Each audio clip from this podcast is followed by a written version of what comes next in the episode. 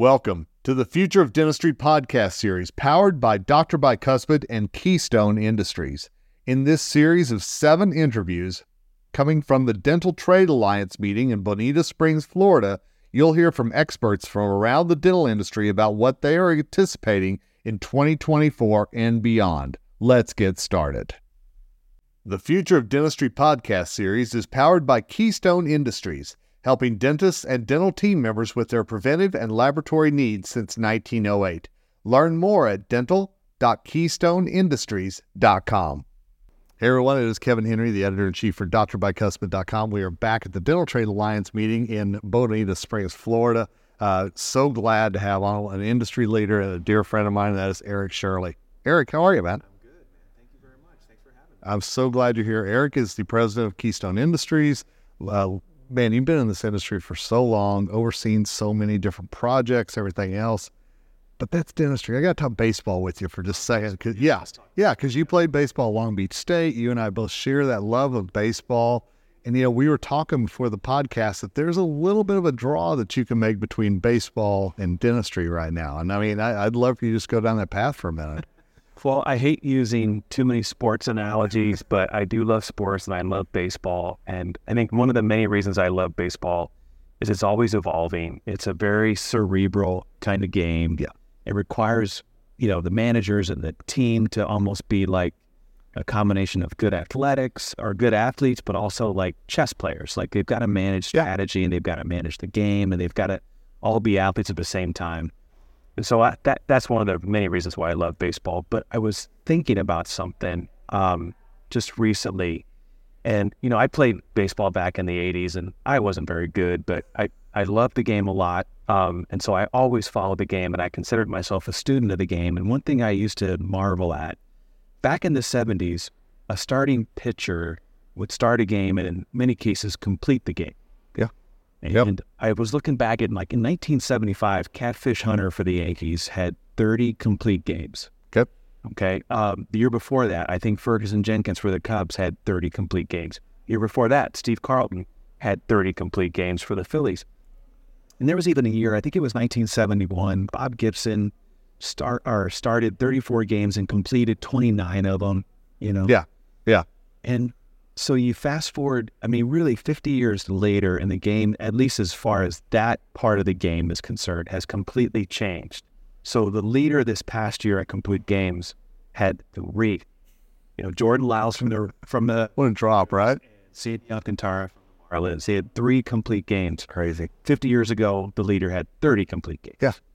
And so what has happened in baseball, at least as far as pitching is concerned, is that the game – has changed so much, and now there's so much more dependence on the bullpen. So now, today, a starting pitcher might go five, six innings at the most. Oh yeah, and then turn the game over to the bullpen, and it's really because the pitchers that come out of the bullpen provide different looks, different speeds, different trajectories on their pitches, and they keep the hitters off balance. And so hitters don't look at a pitcher now three, four times a game. True. I look at a pitcher once a game. So it's really hard for a hitter to kind of get to know a pitcher and get to know a pitcher's tendencies and be able to react to those tendencies. Uh, and so the game is managed much different and much more reliance on the bullpen. And I think about that in relation to what has happened in the dental industry, and it's very similar. Like, I think today's dental practices that really understand the role of each team member in a practice and how um, each team member can contribute to the success of the practice and to the health of the patient and to providing more services for the patient. And everybody has a role in the practice, and it's not just about the dentist anymore. It's about the entire team coming together to be more effective and to provide better health care.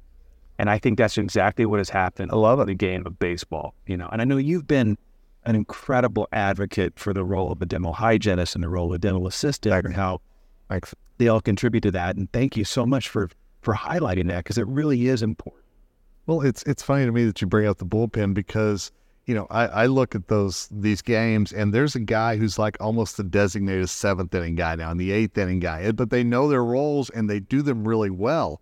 And honestly, following your analogy, that's what the dental team should be doing too. They know their roles, they know and can really focus on being the best that they can be in that one spot and not focusing on I'm going to start the game, I'm going to finish the game. No, this is the job and do it the best that you can. That's right.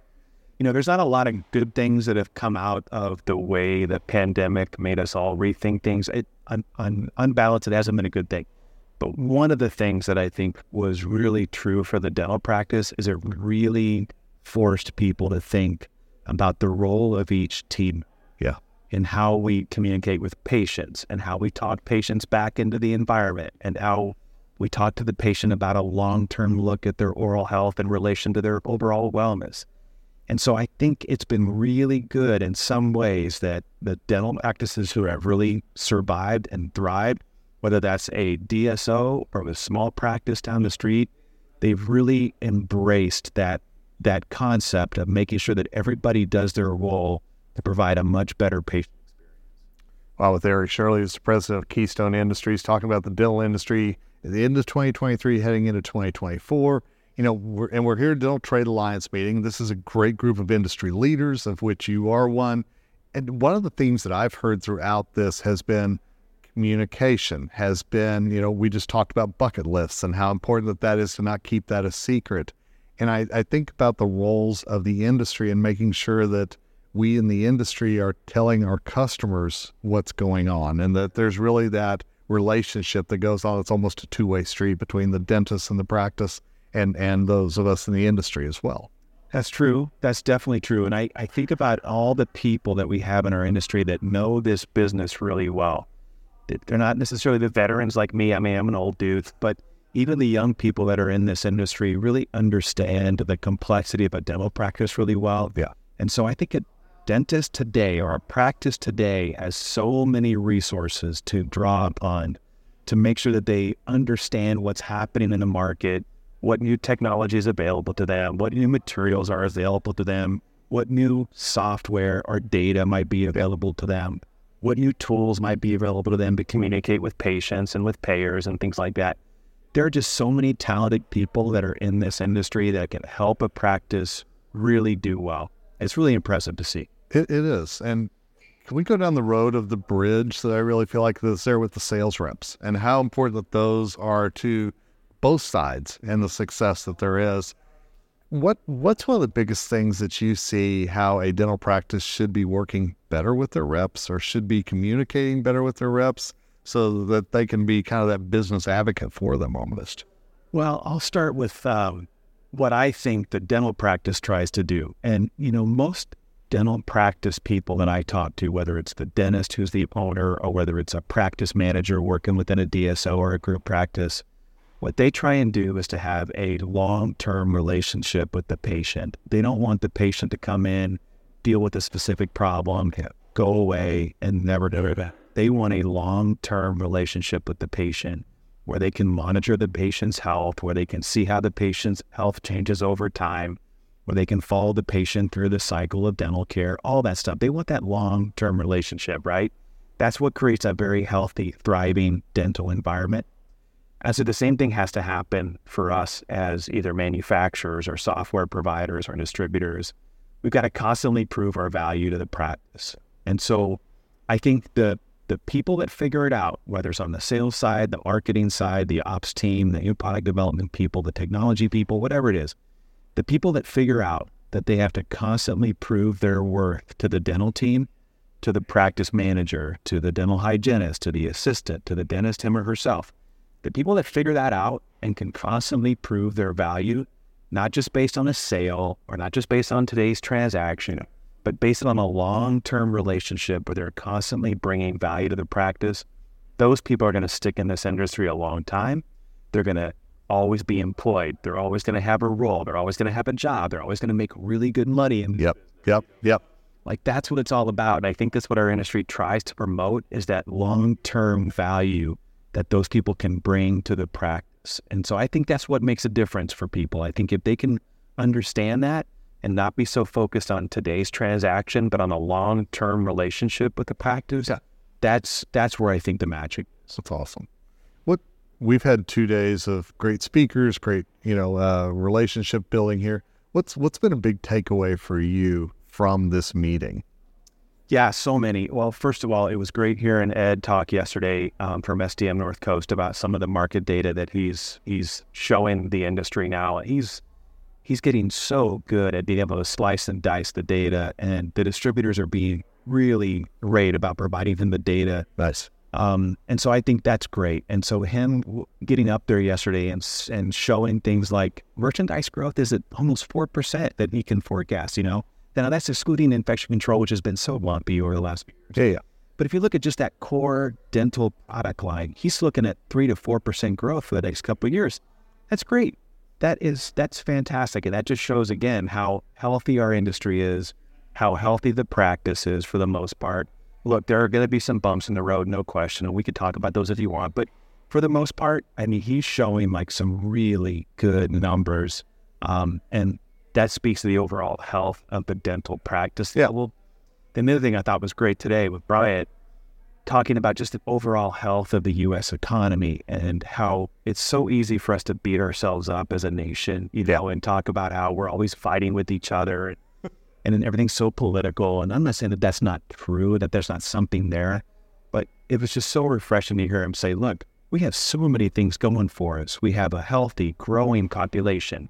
We have companies and people innovating in every industry sector. Um, this is where the growth is. And yes, that provides threats to a lot of us on the manufacturing side. People are, you know, like he was saying, hey, they're coming for this market. So you're not going to be isolated anymore. But it's just so good to hear him talk about the overall health of America as a country. Um, and I think that's very encouraging.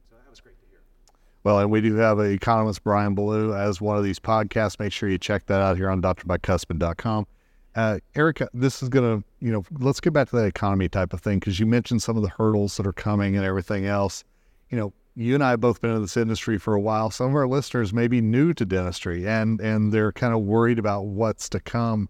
But do you feel like we kind of have a, dare I say, a blueprint, or we have the experience to help us through whatever may be coming? I mean, certainly pandemic was a wild card. Let's be honest.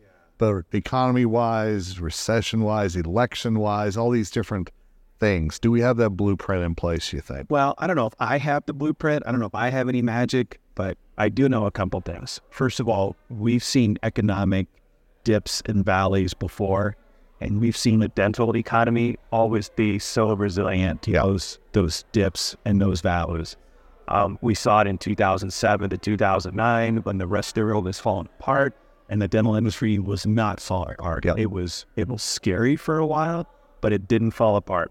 We saw the same thing during COVID when dental offices were told to shut down. You know, Yep. that those are those were scary, scary days. Um, and yet, you know, we emerged as an industry stronger. I think after that. So I guess my point is, I don't know what the exact playbook is, but I do know this: that the dental practices who understand how to surround the patient with more services, more procedures, more options, more treatment plans, better hours, more flexibility, better data through the use of software and technology. Like the practices that understand that Yeah. are the ones that are going to grow no matter what. And we talk about these headwinds, like we talk about the, the rise in interest rates, and we talk about, um, you know, losing benefits and things like that at the patient side. And yes, those things are real. I'm not saying that they're not, but I'm also saying that the dental industry has always figured those things out. Yeah. And they continue to evolve, they continue to innovate. And especially when you're focused around the patient experience, um, I think that's super, super key. I love that. Absolutely. All right, we're going to wrap up, but I ask you the same question I've been asking everybody else as we wrap up here. What's one trend or one thing you're really looking at as we head out of 2023 and into 2024? Well, on a personal level, I can tell you that I'm really excited about all the stuff I'm learning at Keystone Industries. As you know, we we do a lot of 3D resin um, products, and we're qualified in a bunch of different 3D printers, and so that's just an example of how I see technology kind of evolving in that space. And again, practices will figure that out, labs will figure that out, and hopefully we're along for the ride and we're providing good products and good choices for people. So I'm looking forward to that. And I'm also looking forward to once again proving that no matter how much political noise happens, you know, we're into an election year Oh, yeah. and we're always told like, oh yes, well, the election is going to dictate how happy we are. Well, that's usually proven to be not the case, especially in the dental business. Like it's uh, no matter who is in office, no matter where that office might be, um, the dental business always continues to grow, and uh, people just figure it out and they keep moving forward. Um, and so I'm looking forward to that. I know that it's going to there's going to be a lot of noise the next oh yeah it's 12 months, and I think most of it, if not all of it, is just noise. And I'm looking forward to making sure that that dental customers, that us as the people that provide products and services to those customers, can ignore all that noise and keep innovating and keep providing solutions that our customers can take to the patient. Love it. So tell people where they know more about Keystone Industries. Oh, thanks, Kevin. Yeah, Yeah. it's uh, it's keystoneindustries.com. Okay. Um, we have a few different business units. You can access all of our materials and, and services on that website. And um, yeah, I'm looking forward to seeing what the next few months bring. Absolutely. Appreciate you looking at the crystal ball, my friend. Thanks for being on, man. Always a pleasure. Thanks for all you do, Kevin. Hey, Appreciate it. no. And thanks to all of you who've listened to this episode of the Dr. Bicuspid podcast. We'll be back with more here for the Dental Trade Alliance meeting in Bonita Springs real soon.